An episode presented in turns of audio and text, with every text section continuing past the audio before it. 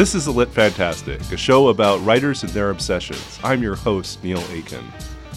We are excited to begin this season on radio. To our podcast listeners, a hearty welcome back, and to all of you in Radioland, we'd like to welcome you to this show, which explores writers, their obsessions, and fascinations that may or may not actually take place within the realms and the subjects that they actually engage in.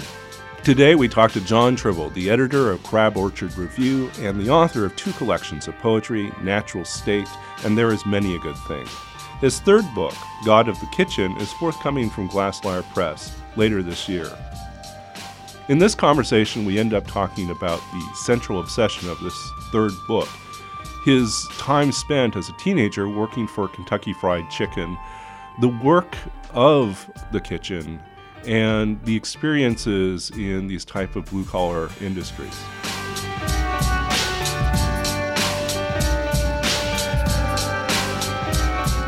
Over the last few years, um, I've gotten really focused on certain obsessions in writing uh, based upon subject matter.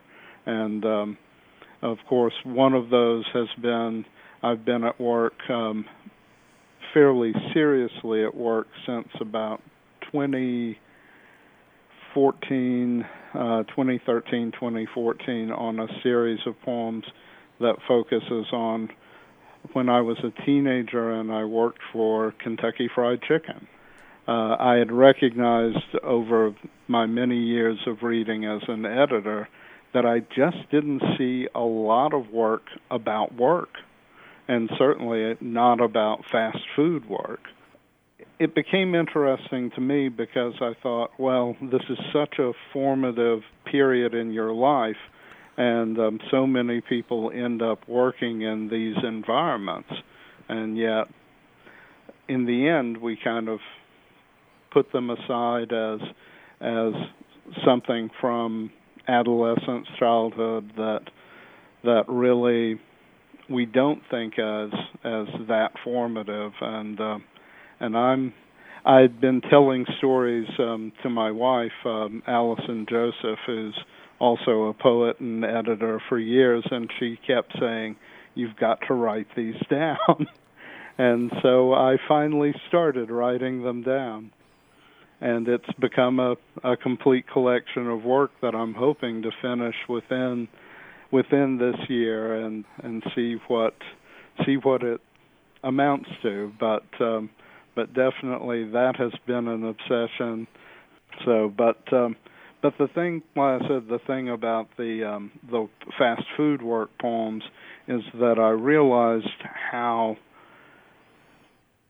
in some ways, how brutal the the work situation was, and yet, of course, I mean, when you're 16, 17 years old, you don't think about it. Um, it's what you're doing, and and you're kind of trusting that that everything's going to be okay and that you'll heal up and all of that. But um, but it was really tough physical work with a lot of opportunities for people to hurt themselves, and uh, in some pretty some pretty devastating ways. And yet you just kind of went on making your well at the time I, that I worked um, the minimum wage I think was at one point a dollar ninety an hour. So uh, wow, uh, and I started out making sub minimum wage because when I first got the job I was fifteen, so I was being paid one sixty five an hour no matter how much you work, uh, it's not going to amount to much. So, so that was something else about it that uh, that I found that once I started working and started getting a paycheck, I started to try to work more and more and more to make it amount to something. Mm-hmm. I, I mean, it is true. I mean, I, I really can't think of anyone else that's been writing about this particular you know part of part of our culture, part of our experience. That uh, you know it is true that so many so many people end up working retail or fast food. You know, in their at the beginning of their years as a as a member of the workforce. You know, they start off in high school, like you said, or, or maybe just out of just out of high school, and yet those things deeply inform our relationship with authority, our relationship with money, and our relationship with who we work with, and what we think of the the world of commerce and the world of uh, the interaction between a customer and, and a person in a position um, whether as a cashier or someone that's uh, providing a service.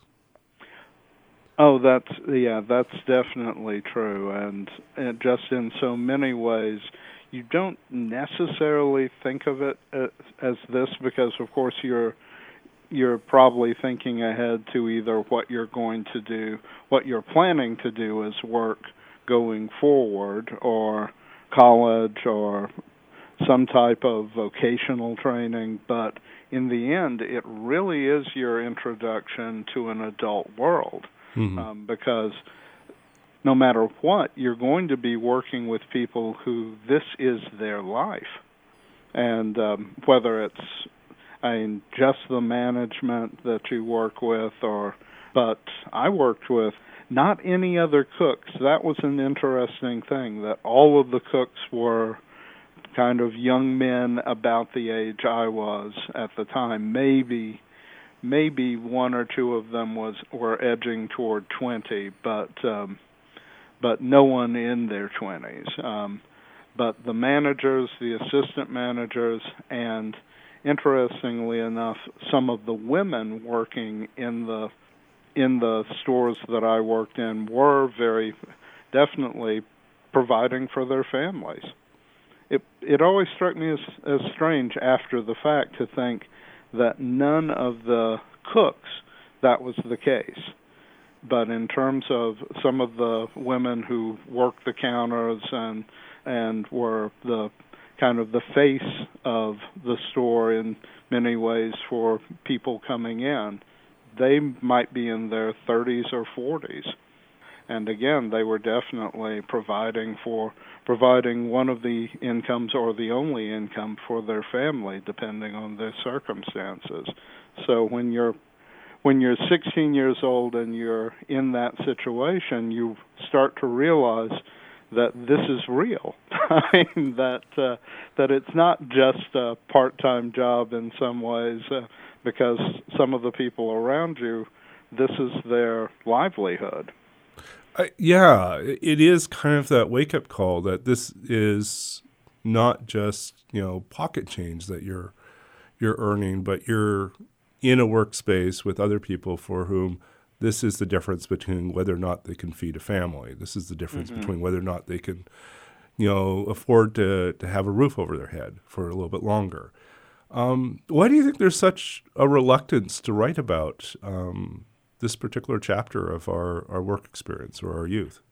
I don't know. Um, I think that it's uh, it really has become a fascinating thing for me to see that. Um, part of it is that I think there are subjects, certainly from the standpoint of of American poetry, as much as it has opened opened up to a variety of subject matter that has gotten more and more expansive, there are still things that that people look at and think that's not going to be a poetic subject. That's not going to be something that's going to to give you entrance into the kind of intellectual material, meditative material, lyric material that that is going to make for poetry that's been one of the biggest challenges of writing this work is finding ways. I th- it certainly would have been, in many ways, easier to have approached it as as either nonfiction or fiction, because the language questions that come into play in terms of trying to find trying to find a way to write where figurative language, where the cadence and the rhythms of of your phrasing is going to be something that feels like poetry to you. that uh, that would those questions wouldn't have been as pointed as in fiction or nonfiction prose as they were in poetry, and uh, uh, it was interesting. I mean, when I read a couple of poems, one of them's going to be one of the very first times I tried to write about this at all, mm-hmm. and um, and it's a poem that centers around just a simple activity we did every day, sometimes mean, for an hour or two each day, and it was the act of breaking chicken, uh, which was breaking it down to prepare it to cook and to try to find a way to write a poem about that was very interesting because it it required me to really both think back at how it physically felt to do this and then to think about mean, what was it like I mean, what what did it remind me of? What was the kind of sense memory that I was left with? Um, other poems I when I've written them that are more narrative poems that explore either situations that came about during during the work or um, people that I I came to know and and kind of their stories as well. That finding within those mean, the possibilities of trying to see the store, trying to see the work itself, trying to see the imaginative possibilities and make make poems out of those. Um, as I did more and more of that, that that became a little easier after a while. Um, but at first, I mean, I would I would sketch out things where I knew what I would be writing about, but I really wouldn't know where a poem would take that, and and that became the really interesting thing that to see where where approaching this as poetry would make it something different than approaching it as simply a an exploration of the events or the people or the place or the time. Yeah, I, I, I this a lot of this conversation is resonating with me because uh, of the work I was doing on my second book that had to do with I was writing about the the computer programming field, you know, the world mm-hmm. of computers, modern technology, computer science, and programming, and um, again, subject matter that often we don't think of as as being sort of the field from which we would be writing poetry, but there was this this transition period where I had to figure out, you know, how to tackle it. So it didn't feel like it was a a superficial treatment mm-hmm.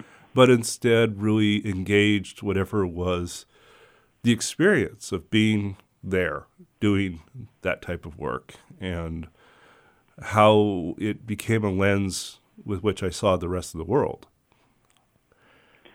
No, the kind of subject matter that that would involve, um, I remember, and this would now be longer than I'd like to think, but um, but years ago, um, over 25 years ago, when I was teaching at uh, Indiana University as a graduate student, I actually team taught a course in poetry, science, and technology, and so we were seeing work that that involved a subject matter that often poets don't visit, and uh, and it was it was fascinating to see how, um, and of course, at that time, I in in many ways the the ways that technology has become so ubiquitous in our lives now. I mean, it wasn't quite that at that back in the early 1990s, late 1980s, and yet it was still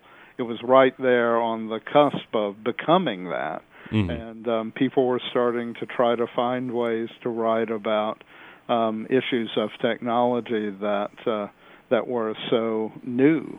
Of course, I mean, technology always kind of finds a way to refresh itself constantly, and uh, but but that was that was a really eye-opening course to both structure and then teach and see how the students took to the different things that we introduced to them and what they would write themselves. Mm-hmm.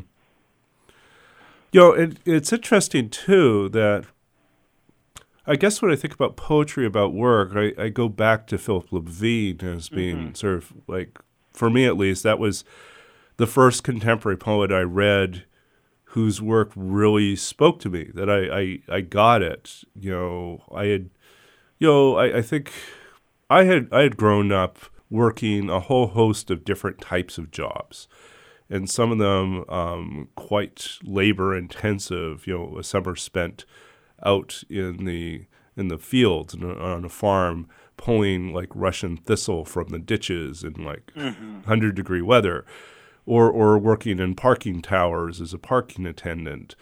Um, you know, and then later in life, find myself, you know, when I was a programmer, working in cubicles and offices, far far distant from the earth and from physical sweat, and yet still feeling a different type of exhaustion.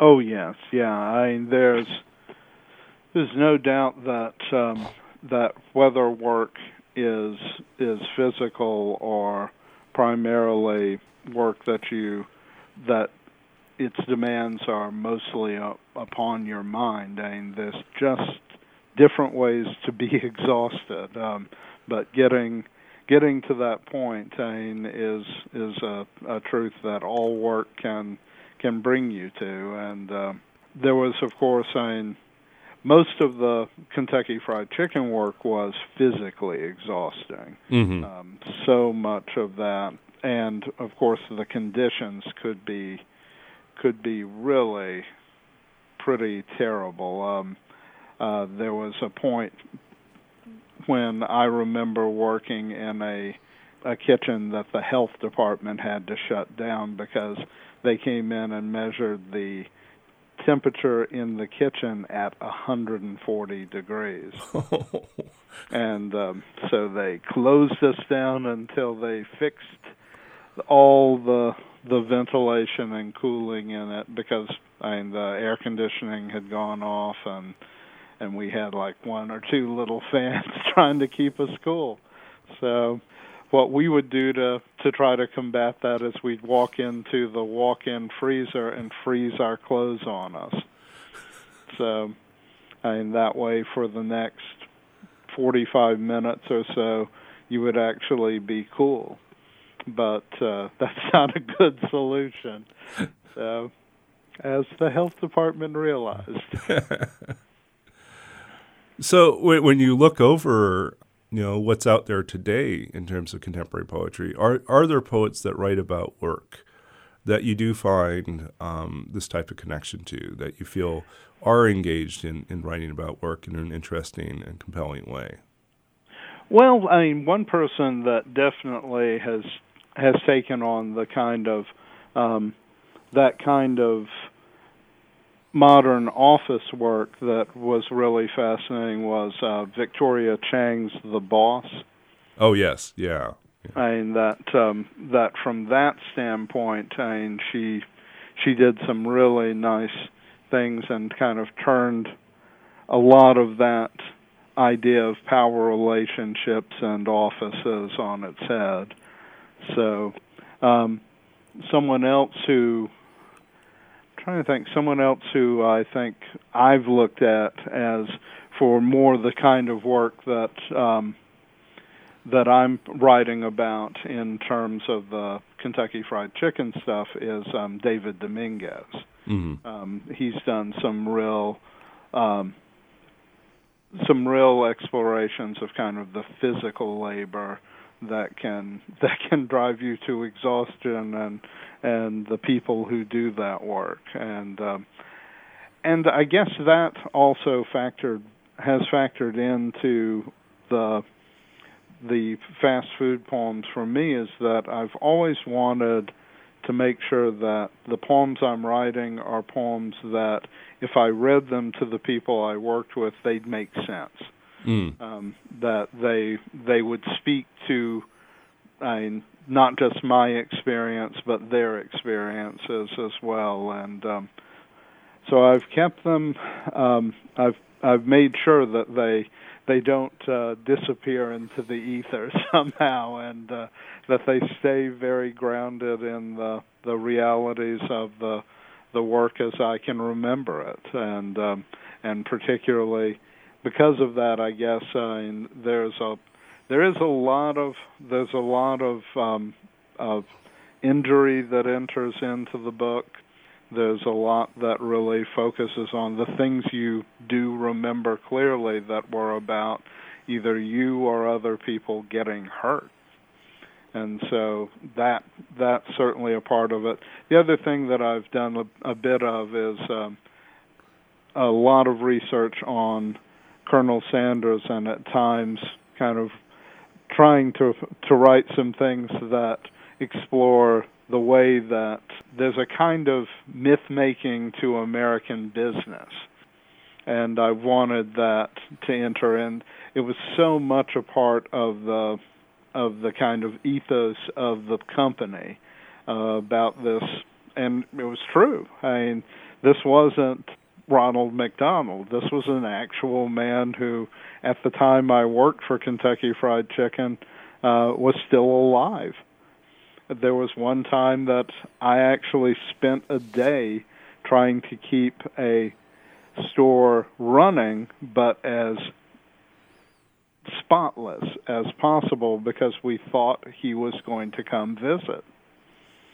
And so uh, we had been put into a particular store for the day, myself and then some other people that were drawn out of other other stores in the Little Rock area franchises that I guess we were picked because we were supposed to be the best cooks and and employees that they had and we were all put into one little store that was a lot more like the old fashioned kind of pickup window stores that they had started the business at and they thought he was in Little Rock for the day and there was talk that he, if he had time, he was going to visit this store, and so we spent the day trying to be ready for him, and that was that was kind of a, a weird thing. The uh, the other thing that was a strange coincidence in terms of just um, when I quit working for them, within the next month or so, um, he died.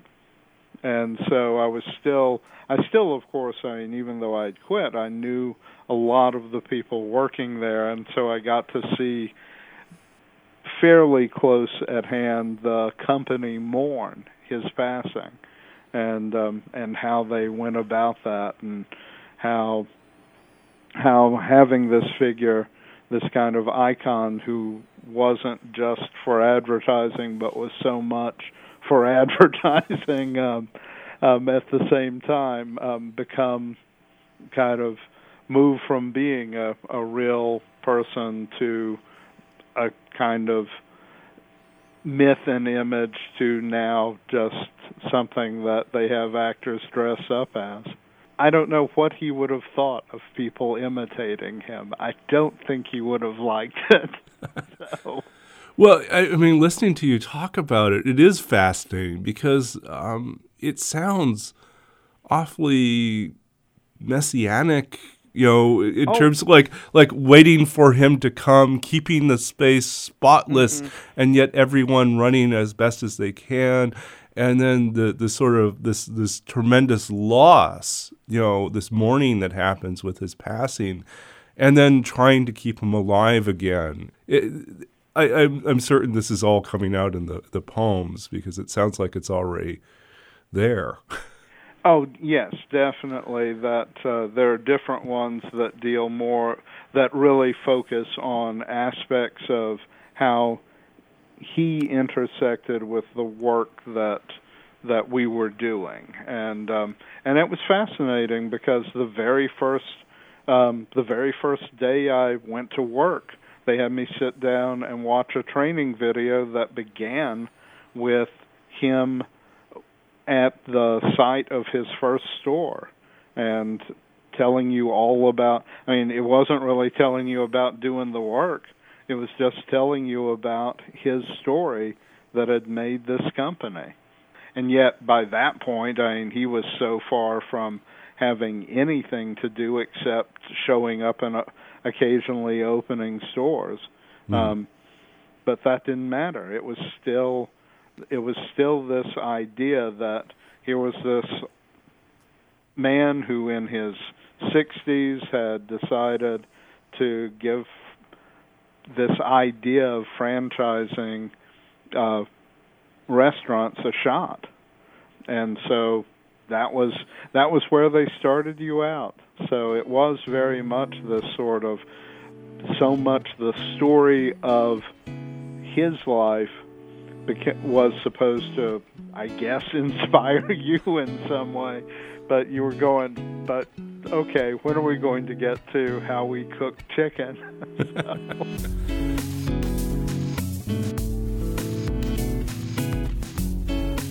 You're listening to The Lit Fantastic on KBOO Community Radio. You can find previous episodes on iTunes or thelitfantastic.com. Now back to our conversation with poet and editor Jon Tribble. I, am now really, really excited about reading this book. I mean, I was interested before, but now I'm really, really interested. The uh, the other thing that kind of I wonder about too is um, it, what are, what have been some of the biggest surprises for you, whether in terms of the research that you've done or in terms of the writing and you know contemplating of, of this material as you revisit it, you know later on in life. Well, there'd be kind of two different things. There was the, I mean, as I researched him, uh, his life, I mean, I was really surprised by the ways in which, just coincidentally, my life and my family background really intersected with him because I mean, though of course I mean everyone thinks of him in terms of Kentucky, and truly I mean he started the first place where he was selling uh, this chicken as a gas station in Corbin, Kentucky, and I I finally went to the spot where they have reconstructed part of part of something that's supposed to look like his original store that he was selling the chicken in, but they've also got attached an actual functioning store right next to it. So it's a very odd move from the you walk into the present and move to the past and uh and so that's that's an odd thing but no, I found out. I mean, one, he practiced law in Little Rock, Arkansas, where I'm from. I mean, I he set up his first family in Tuscumbia, Alabama, where my uh, grandmother lived. I mean, there are just all these weird little intersections of uh, his story and the pl- and places I know very well he was actually from southern Indiana, where I spent five years in graduate school. So, so it was just finding out those things in his life really struck me as okay. Um, this is particularly, I think, when I found out that he had spent time doing.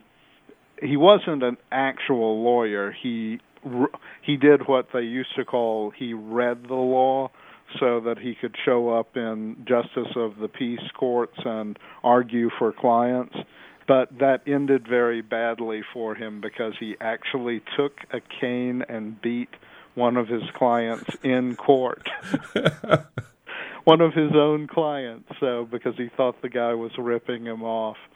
So he was barred from from the justice of the peace courts in Arkansas after that. but um, but no. So there was that aspect to it. What I knew, and it may have been why I had avoided writing some of the the things about it as well. I knew that there was at the heart of the work there was a lot of physical pain, mm-hmm. um, and I knew that at least for some of the poems to be honest and true, I had to get back to what that really meant. And um, there, there are poems in in the book that were pretty excruciating to write. as I because I had to remember um, what that kind of pain felt like, and that was that was not a welcome thing. But I knew that it was something that I had to do if I was going to to really write this collection. I couldn't I couldn't avoid that ultimately, and so when I started out writing, like I said, the the very first poem and some of the other poems were were sense memories about the place or about the work or about a certain activity. But I did know that that kind of lurking behind that was some pretty some pretty painful stuff that just I'd either have to I'd have to see where where the poems would take me and uh, be willing to really try to remember those things as fully as I could.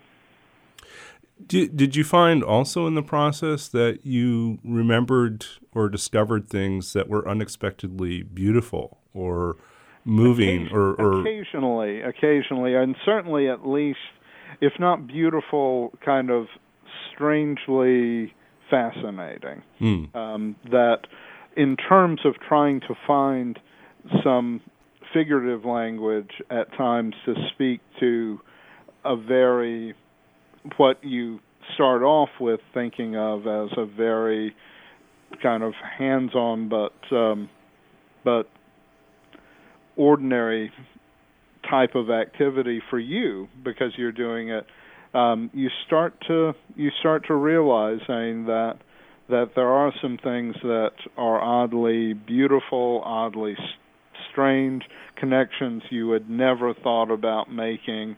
Um, that at, as you write and enter into those possibilities and memories again, you find that uh, that those can be those can be uh, a really rich thing to discover in the poems. And uh, again in the I was just remembering one of the one of the things from my research about the about Colonel Sanders. I actually discovered that he made a um a bossa nova album so it was again I mean the the number of ways that at his peak as a as a celebrity I guess is the best way to think of it um, but the number of ways they tried to uh, monetize him uh, is fascinating. I, mean, this album, which was a basically a knockoff of um, of the Herb Alpert, Alpert and the Tijuana Brass, and probably used some of the same um, studio musicians. so, um, but it was a it was clearly a ripoff of their success, and it was called. Um, Colonel Sanders Tijuana picnic. and uh, you can't make this stuff up.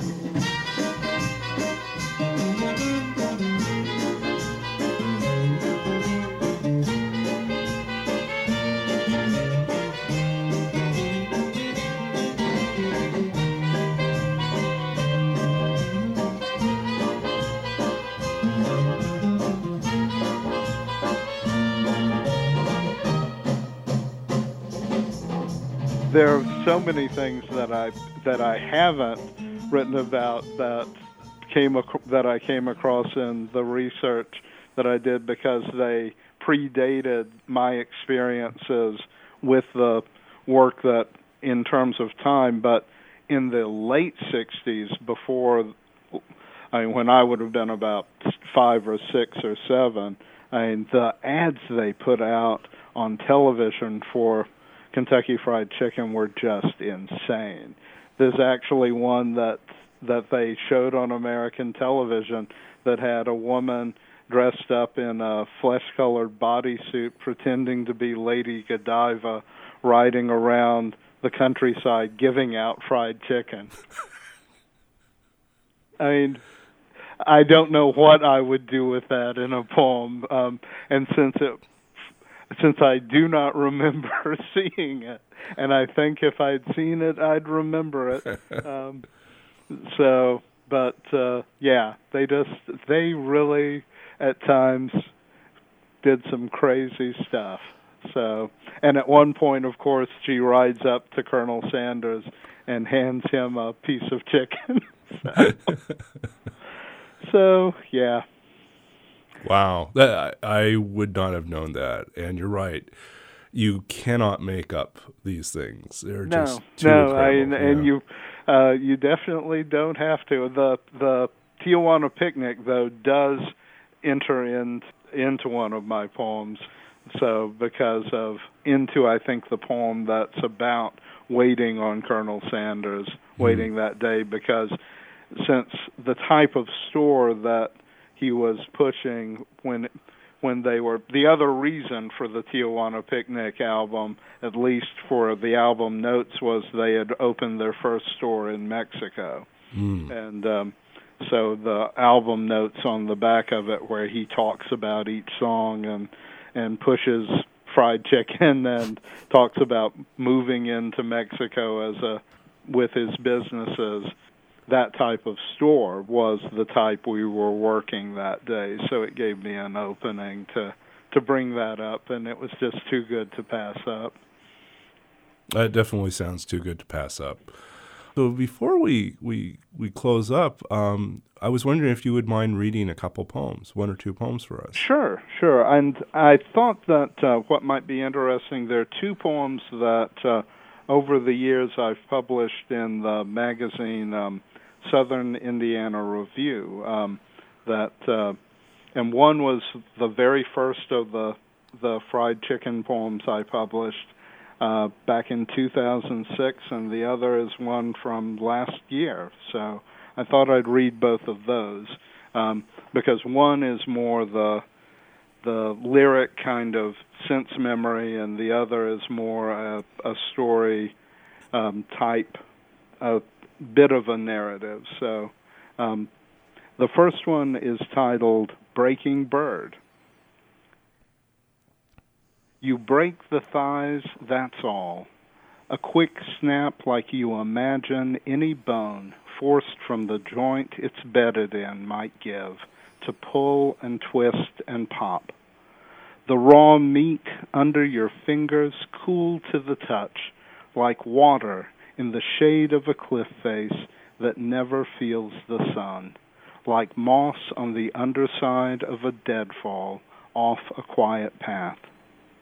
The skin thick like the tongue of a work boot, nothing like anything once alive should feel sliding and sucking in the tightening grip of your thumb. But that is last. First, there is the tail, nub of useless stump that feathered the fat and bony end of these inept flyers, and you crank it once, twice, mostly never three times, till it gives way in your pinch and you toss it off into the growing pile in the trash where these clips of skin and bone collect, each looking like the first joint of a fleshy thumb that's lost its nail, naked now, unable to grasp even the smallest thing.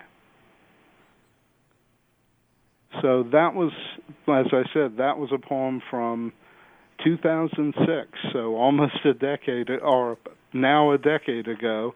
This was a poem that uh, was published just last year and uh, tells a bit more of a story. It's titled Wishbone.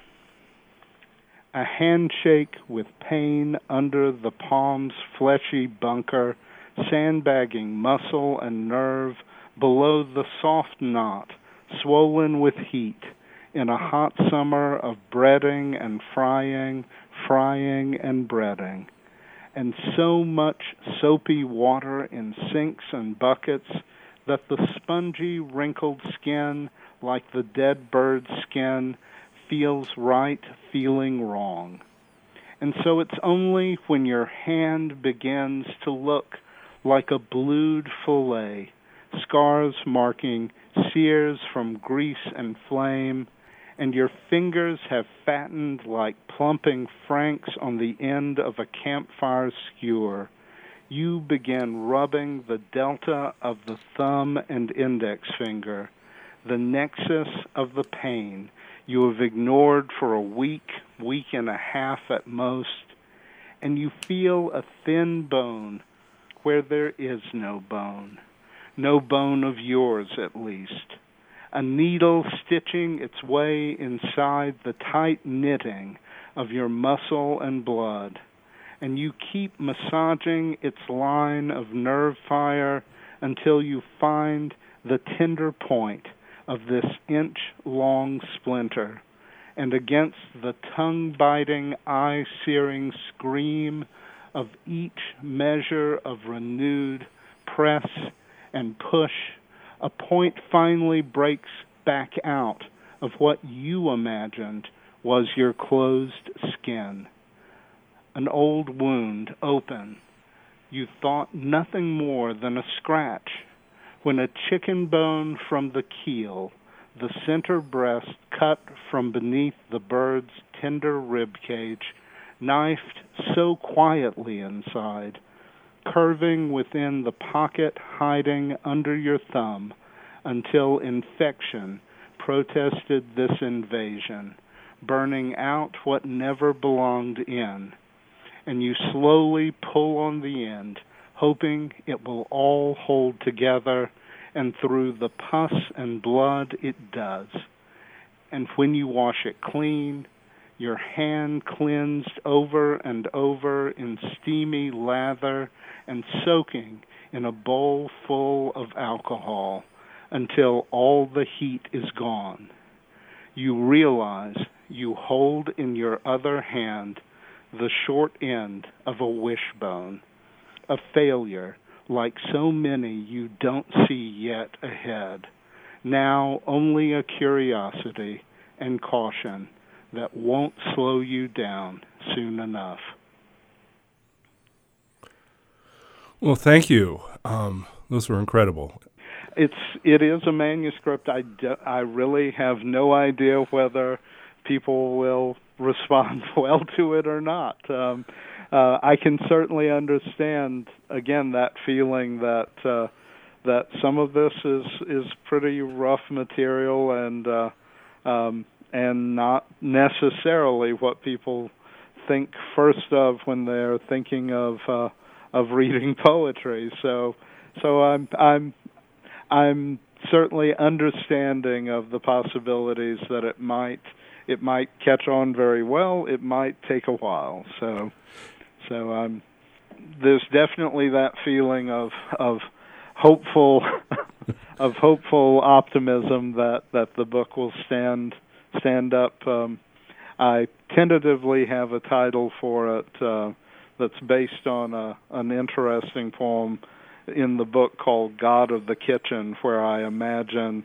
um, kind of a fever dream sort of thing where a actual kind of god rises out of the fryers remaking the chicken like it's uh, a kind of Aztec thing and uh, sacrifices all of us. So, so yeah, it's it it has certainly some flights of uh, imagination within it, um, but also in some some of the history of the company, some of the history I had in terms of working in it. So, so I'm hoping it'll it'll all fall together in a good way. It sounds like the individual poems are finding um, finding publication, finding. They are. They are. I've I've already even as as new as a lot of the work is um, because like I said I I started the project in in a serious way as far as thinking of it as that probably in the spring of 2014 and so it hasn't been that long um, to have written uh, I think now almost uh, 35 uh, poems uh, along this line and um, some of them quite uh, quite long so some of the narratives are definitely longer poems um, so it uh, probably two thirds of that work has already been been published, uh, either published or accepted. So I'm I'm happy about that. Yeah, con- congratulations, and it, thank you. Yeah. I, I think like that's usually a good sign if if, um, if a substantial portion of the manuscript is is those poems are finding homes. Um, there, it's something's so. resonating with with the readers out there. Mm-hmm. I think so, and and one of the other things I did with this book is that it has some pretty interesting, inventive things in terms of form as well, because Mean, uh, that was one of the things that for me became a real driving force of of trying to to find some poetic structure in terms of uh, some of the material I was writing about. Um, my favorite is a poem that uh, that uses is sort of like an acrostic in that it if you read the first word down uh, down the lines, you actually um, have the words of a Kentucky Fried Chicken jingle. so that was fun to do and and a challenge um, because they started at the end of the jingle repeating the word nice and nice is not an easy word to repeat yeah nice is not not not nice for for not poets nice when you're writing so um so I only used uh, the refrain once because the refrain I think had nice in it three times, and I said said I can't keep doing this. well, it's so. it's been an absolute delight um, to to talk to you today and to hear more about um, your obsessions and specifically about this how they feed into this particular book. Um, well, it, I've enjoyed it as well. It's been really great talking with you and uh, and getting a chance to talk about these poems. Well, thank you once more, um, and uh, hope to hear more about uh, your upcoming projects in the near future. Well, thank you. And uh, again, it's been a delight having this conversation.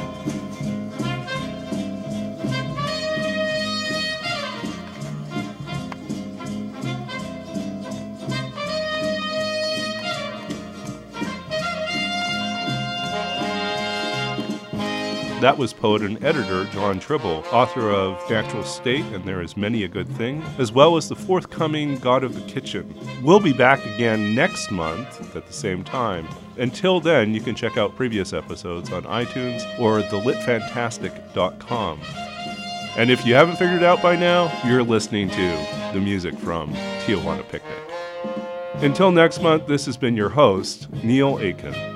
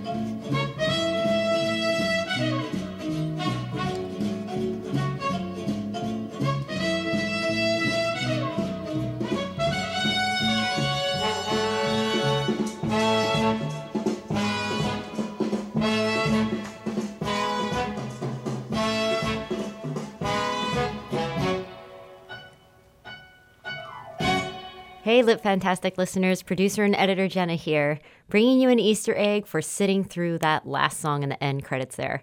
In case you're curious, that's the opening track from Tijuana Picnic titled Taste of Honey. Hmm.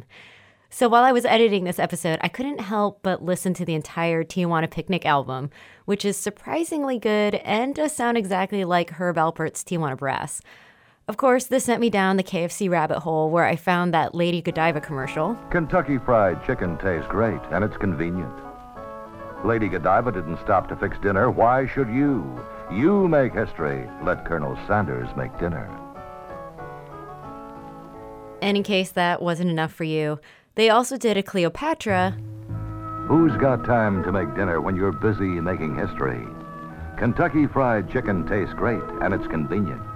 Cleopatra didn't stop to fix dinner. Why should you? You make history. Let Colonel Sanders make dinner. And a Paul Revere commercial, too. The chickens are coming! The chickens are coming! The chickens are coming!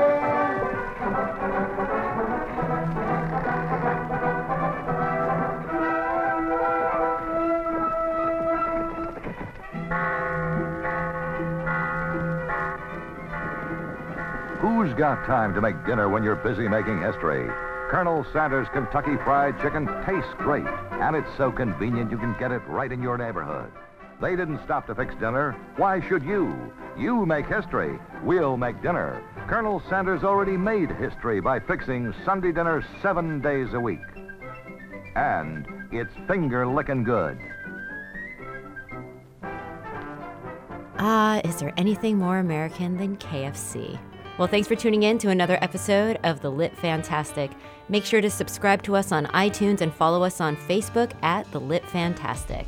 You can also find out more information about all of our episodes on thelitfantastic.com.